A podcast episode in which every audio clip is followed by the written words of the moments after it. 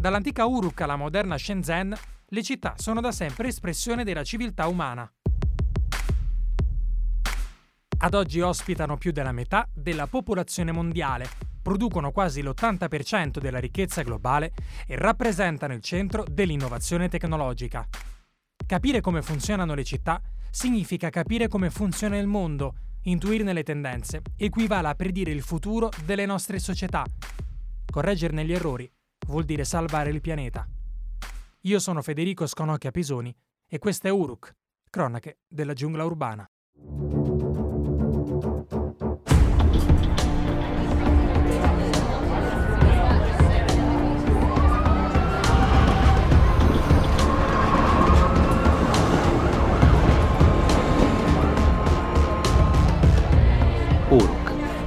Cronache della giungla urbana.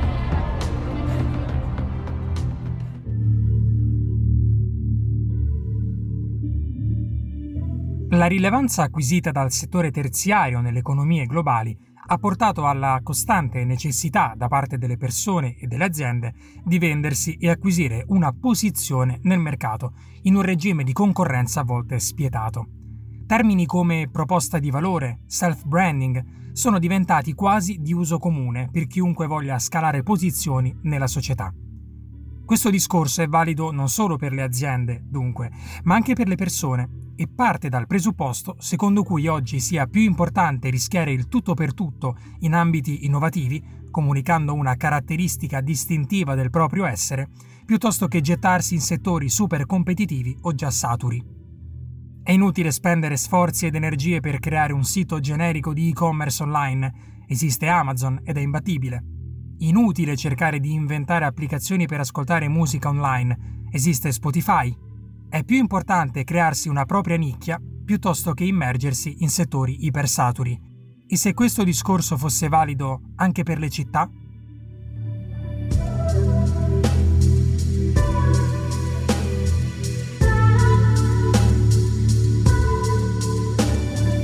Le città sono ad oggi pienamente inserite all'interno di questo meccanismo. Da qualche anno i governi locali hanno compreso l'importanza di ragionare come le aziende. In un mondo sempre più competitivo, dove i centri urbani lottano strenuamente per acquisire e conservare una posizione in un preciso settore economico, come riuscire a sopravvivere?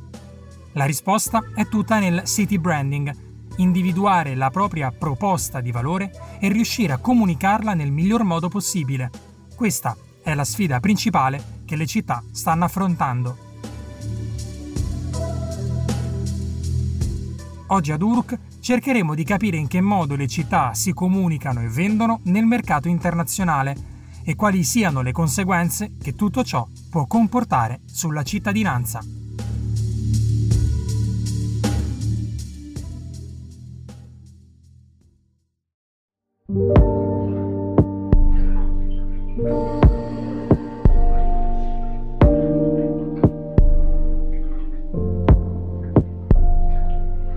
Abbiamo avuto già modo di dimostrarlo. Il marketing e la comunicazione hanno pervaso ogni aspetto delle nostre società. Termini tecnici tipici di questo ambito sono diventati di uso comune. Target, mission, visione, modello di business. Ma esattamente che cos'è il city branding? Il city branding è un insieme di attività coerenti e pianificate che hanno come obiettivo lo sviluppo di una precisa immagine della città, quale strumento principale della sua promozione e del suo sviluppo economico. Per fare ciò è necessario avviare una serie di azioni e iniziative che vadano oltre i consuetudinari modelli di comunicazione. Un processo complicato che richiede il coinvolgimento, fin dalla sua nascita, di tutte le parti locali, pubblici e privati, dei cittadini, veri e propri ambassadors della città. Tutto si basa sulla proposta di valore di ogni singola città.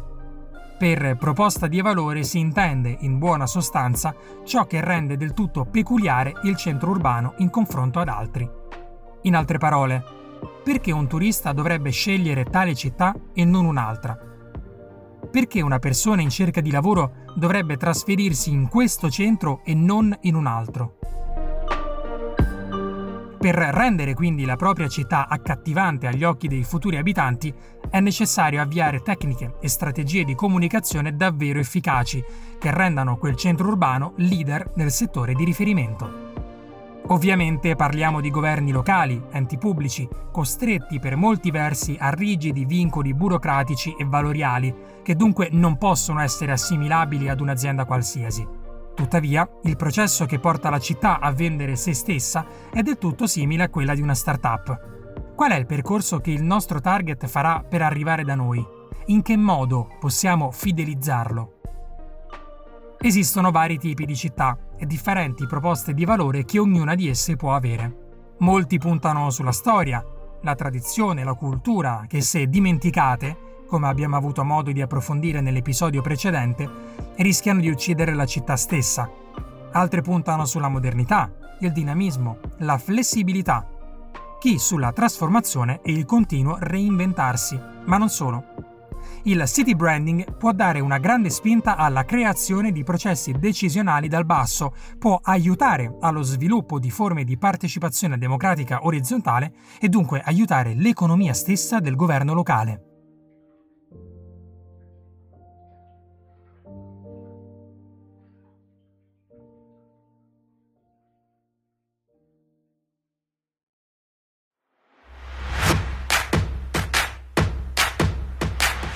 Nasce il city branding? Il boom nella disciplina si può individuare nella seconda fase di globalizzazione, per intenderci l'apertura dei mercati e delle società avvenuta con la caduta del muro di Berlino. La mondializzazione ha portato ad una maggiore competitività fra aziende a livello internazionale e dunque anche fra le città che desiderano posizionarsi nel loro mercato di riferimento. Tuttavia, ci troviamo di fronte ad un fenomeno non del tutto nuovo, che trae origine dalla metà del Novecento. Negli anni 70 ciò che fino a quel momento veniva visto come semplice promozione turistica comincia a trasformarsi in qualcosa di più complesso. In effetti, fu proprio in quegli anni che New York inventò il brand I Love New York, con tanto di slogan e logo a forma di cuore. Una strategia di comunicazione, di city branding, ancora oggi considerata l'inizio di tutto. In questa prima fase i governi locali puntarono dunque a definire il proprio brand attraverso la subitanea immedesimazione del turista con la città. Il logo disegnato da Milton Glaser per la campagna I Love New York riscosse un immediato successo perché riuscì a cogliere l'essenza stessa della città statunitense e posizionarla chiaramente nel mercato internazionale. Il disegno pop style seppe assumere in sé tutte le caratteristiche necessarie a farlo diventare leggendario. Veicolava un tono di voce chiaro e preciso, legato ad un ambiente urbano e glamour. Riusciva a convincere gli utenti della credibilità del progetto turistico di New York, una città che voleva vendersi come informale, semplice, alla portata di tutti, attraverso un disegno elementare che per la prima volta sostituiva una parola, love, con un'immagine, quella del cuore, precorrendo i tempi delle emoticon che oggi dominano nel campo del marketing e della comunicazione interpersonale. Infine narrava un centro urbano in forte ascesa, sicuro di sé, da amare e coccolare, un luogo di cui difficilmente ci si sarebbe potuti dimenticare nel corso della vita una volta visitato. Qualche anno più tardi, la stessa strategia di marketing venne utilizzata nelle città europee e fu così che nacque I Amsterdam, nella capitale dei Paesi Bassi, Only Lyon, nell'omonima città francese, B Berlin in Germania. Anche fuori dal mondo urbano fu presa in considerazione l'iniziativa del branding. La Costa Rica adottò il claim Pura Vida. La Malesia voleva vendersi come l'unico luogo asiatico ancora autentico, così come autentica è ancora oggi narrata Cuba. Alla metà degli anni 90, perfino nel mondo accademico cominciarono a ragionare sul city o place branding, chiedersi se fosse opportuno e con quali modalità che le città cominciassero a vendersi come marche aziendali del calibro di Coca-Cola o Pepsi, il tutto con il solo fine di aumentare i propri ricavi e con le conseguenze legate al sovraffollamento turistico di cui abbiamo parlato nel passato episodio. E la domanda, che ancora oggi vogliamo porci, va esattamente in questa direzione. Ha senso per le città vendere la propria storia e la propria cultura come se fossero un prodotto nel mercato dei consumi, è una tecnica di successo.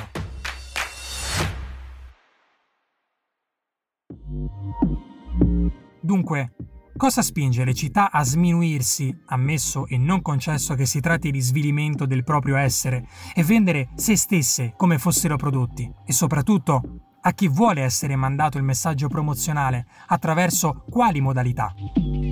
Mihalis Kavarazzis e Gregory Ashworth, entrambi accademici nell'ambito della comunicazione e del marketing, hanno individuato due tipi di tecniche autopromozionali che le città hanno maggiormente adottato nel XXI secolo, la città creativa e la città esperienziale. Sul tema della città creativa molto ha lavorato Richard Florida, urbanista statunitense, partendo dal presupposto che, come abbiamo avuto modo di approfondire nel corso dei passati episodi, l'economia globale, in special modo nei centri urbani, sia incentrata totalmente sul capitale umano, ogni governo municipale lotta assiduamente per conquistare quote di lavoratori creativi in grado di supportare la crescita economica locale. Per fare ciò è necessario però saper vendere la propria città come spazio adatto per l'innovazione e lo sviluppo tecnologico. Di qui, secondo molti autori, il bisogno di veicolare una comunicazione in grado di convincere professionisti del settore a trasferirsi nel proprio centro urbano, a fronte, come è ovvio supporre, di un'effettiva capacità del governo locale di offrire servizi adatti ad ospitare tali lavoratori infrastrutture efficienti, opportunità lavorative, qualità degli spazi pubblici. I luoghi dell'innovazione, come per esempio la Silicon Valley negli Stati Uniti e la Silicon Wadi in Israele, hanno sfruttato la loro potenza economica per creare una narrazione efficace, in grado di posizionarle nel mercato globale. Ma in effetti non tutte le città hanno le conoscenze e le risorse per potersi vendere come creative e luoghi dell'innovazione. Perciò molte altre cercano di posizionarsi in altro modo nel mercato internazionale. Per città esperienziale si intende il centro urbano che fa dei luoghi naturali, della storia, della cultura il proprio punto di forza. Se il messaggio viene veicolato nel modo giusto e le tradizioni preservate a dovere, tutto ciò può trasformarsi in un fattore di crescita. Il pensiero ricorre, come lecito, alle città d'arte italiane, le quali attraverso attività, servizi, eventi sono riuscite senza troppa difficoltà a ritagliarsi un'identità ben precisa legata al concetto più generale di Made in Italy.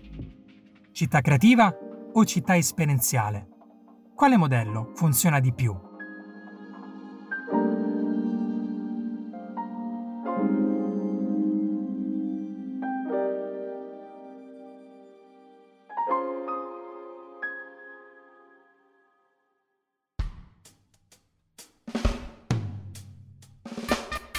Come si misura quindi la capacità attrattiva di un brand cittadino? Esistono diversi fattori che possono influenzare la riuscita di un buon city branding, a partire da quelli non propriamente legati alla promozione in sé. La qualità stessa del centro urbano, legato agli spazi verdi, ai parchi, ma non solo. A contare è il multiculturalismo della città, la diversità delle persone, la vita notturna, l'offerta culinaria, artistica, culturale così come ovviamente temi quali la sicurezza, la prosperità economica. Tutti questi fattori contribuiscono a formare la percezione e l'identità dei luoghi e dunque a far propendere le persone verso la scelta di determinate città dove vivere, visitare o sulle quali si vuole investire. Ciò deve però essere comunicato alla perfezione. Già, ma come si comunica la città? Nel corso degli anni sono stati individuati tre livelli di comunicazione urbana. Nel primo rientrano infrastrutture, musei, architettura, tutti quegli elementi che di primo impatto offrono al visitatore l'immagine di una città. Roma ha il Colosseo, New York la Statua della Libertà, Dubai il Burj Khalifa. Ma non solo. Grande importanza è data dal comportamento stesso della città e dei suoi cittadini, atteggiamenti e modi di vivere che vengono trasmessi fuori dalle mura urbane. Abbiamo visto esempi di questo genere durante gli anni degli attentati a Parigi e New York, dove i cittadini hanno sempre cercato di mostrare un'immagine legata alla voglia di non fermarsi di fronte alle difficoltà. Il secondo livello di comunicazione urbana è quello propriamente legato al mondo del marketing. Spot promozionali, slogan, loghi, in maniera del tutto simile a quanto accade per i brand privati più importanti. Infine, È di altrettanta importanza il passaparola, come insomma viene percepita la città stessa da chi la visita o viene a lavorare. Le recensioni sono diventate oggi uno dei mezzi più usati dagli utenti per decidere se comprare o meno un determinato prodotto, ma anche se venire o meno in una determinata città. Tutto ciò funziona. Uno studio condotto da alcuni ricercatori sull'efficacia delle tecniche di CD branding sul territorio olandese, ad esempio, ha riportato in effetti risultati positivi. La comunicazione urbana, attraverso la creazione di un brand cittadino, può dunque portare in concreto buoni risultati, a patto che la narrazione che si vuole dare del centro urbano sia coerente con quanto la città stessa ha da offrire.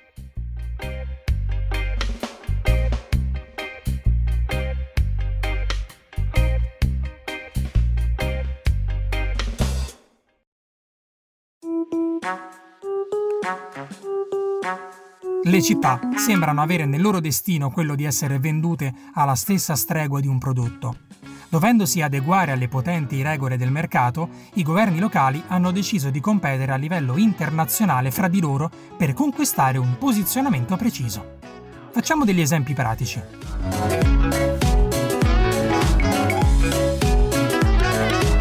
Think of New York, then picture Rio. Now throw in a little Berlin. You like that? We are nothing like that. We are Tel Aviv, the city that will rock your world. La città di Tel Aviv nel 2007 avviò il progetto Tel Aviv Non-Stop City, con l'intento di posizionare la città israeliana fra le 20 più importanti a livello globale.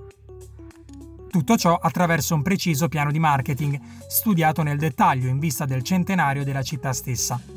Comunicare la città come il luogo dell'innovazione, dove l'innovazione si manifesta come vero e proprio stile di vita e il carattere del non-stop evidente in ogni aspetto della quotidianità cittadina. Mettendola a confronto con le città più visitate al mondo, prendendo in esame gli account social diventati una chiave di interpretazione cruciale nel mondo della comunicazione, il progetto della municipalità israeliana si scopre essere uno dei più riusciti. Tel Aviv è riuscita a creare uno storytelling persuasivo, ritagliato sulla propria storia e la propria missione e visione, una narrazione legata all'innovazione e al piacere della vita, che ha permesso, nel corso del tempo, di posizionare la città come uno dei luoghi più vivibili in termini di qualità della vita, divertimento, capacità di business, nonostante le implicazioni di tipo politico che inevitabilmente toccano la città.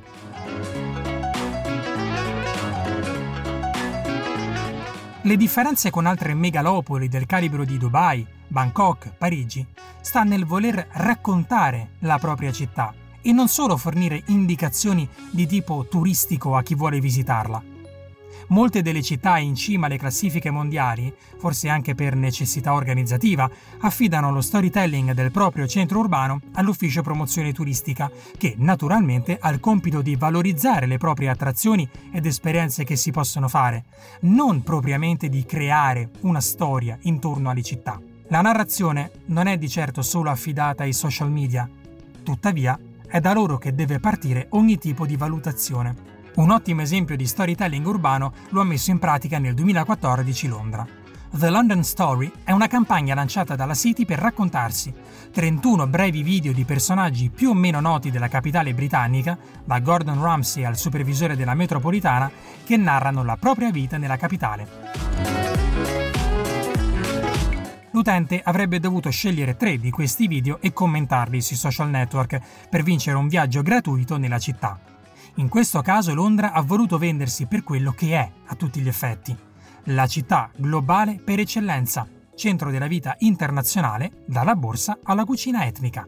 La città di Melbourne, in Australia, ha invece deciso di ricostruire la propria identità visuale disegnando un nuovo logo, con la funzione di vendere il proprio brand urbano come incentrato sull'innovazione e sulla dinamicità. Ancora più interessante il caso di Helsinki, che ha deciso di posizionarsi nell'ambito della sostenibilità e racconta post dopo post come la città si stia trasformando in climate neutral, attenta dunque ad impattare il meno possibile sull'ambiente. Fuori dagli schemi invece il progetto NEOM, di cui abbiamo avuto modo di parlare negli scorsi episodi, una sorta di startup urbana che intende attrarre investitori raccontando come sarà in futuro la vita al suo interno.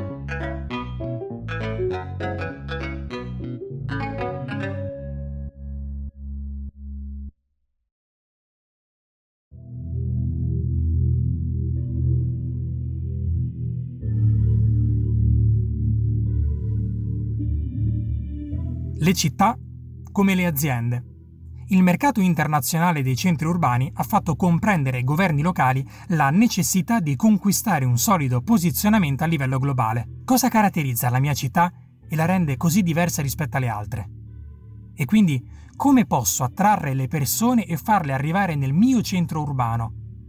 Per fare ciò è necessario sviluppare una coerente ed omogenea narrazione della propria città, in grado di riuscire a liberare le potenzialità del proprio centro urbano. Ma è davvero solo nella comunicazione la sopravvivenza delle città nel mondo?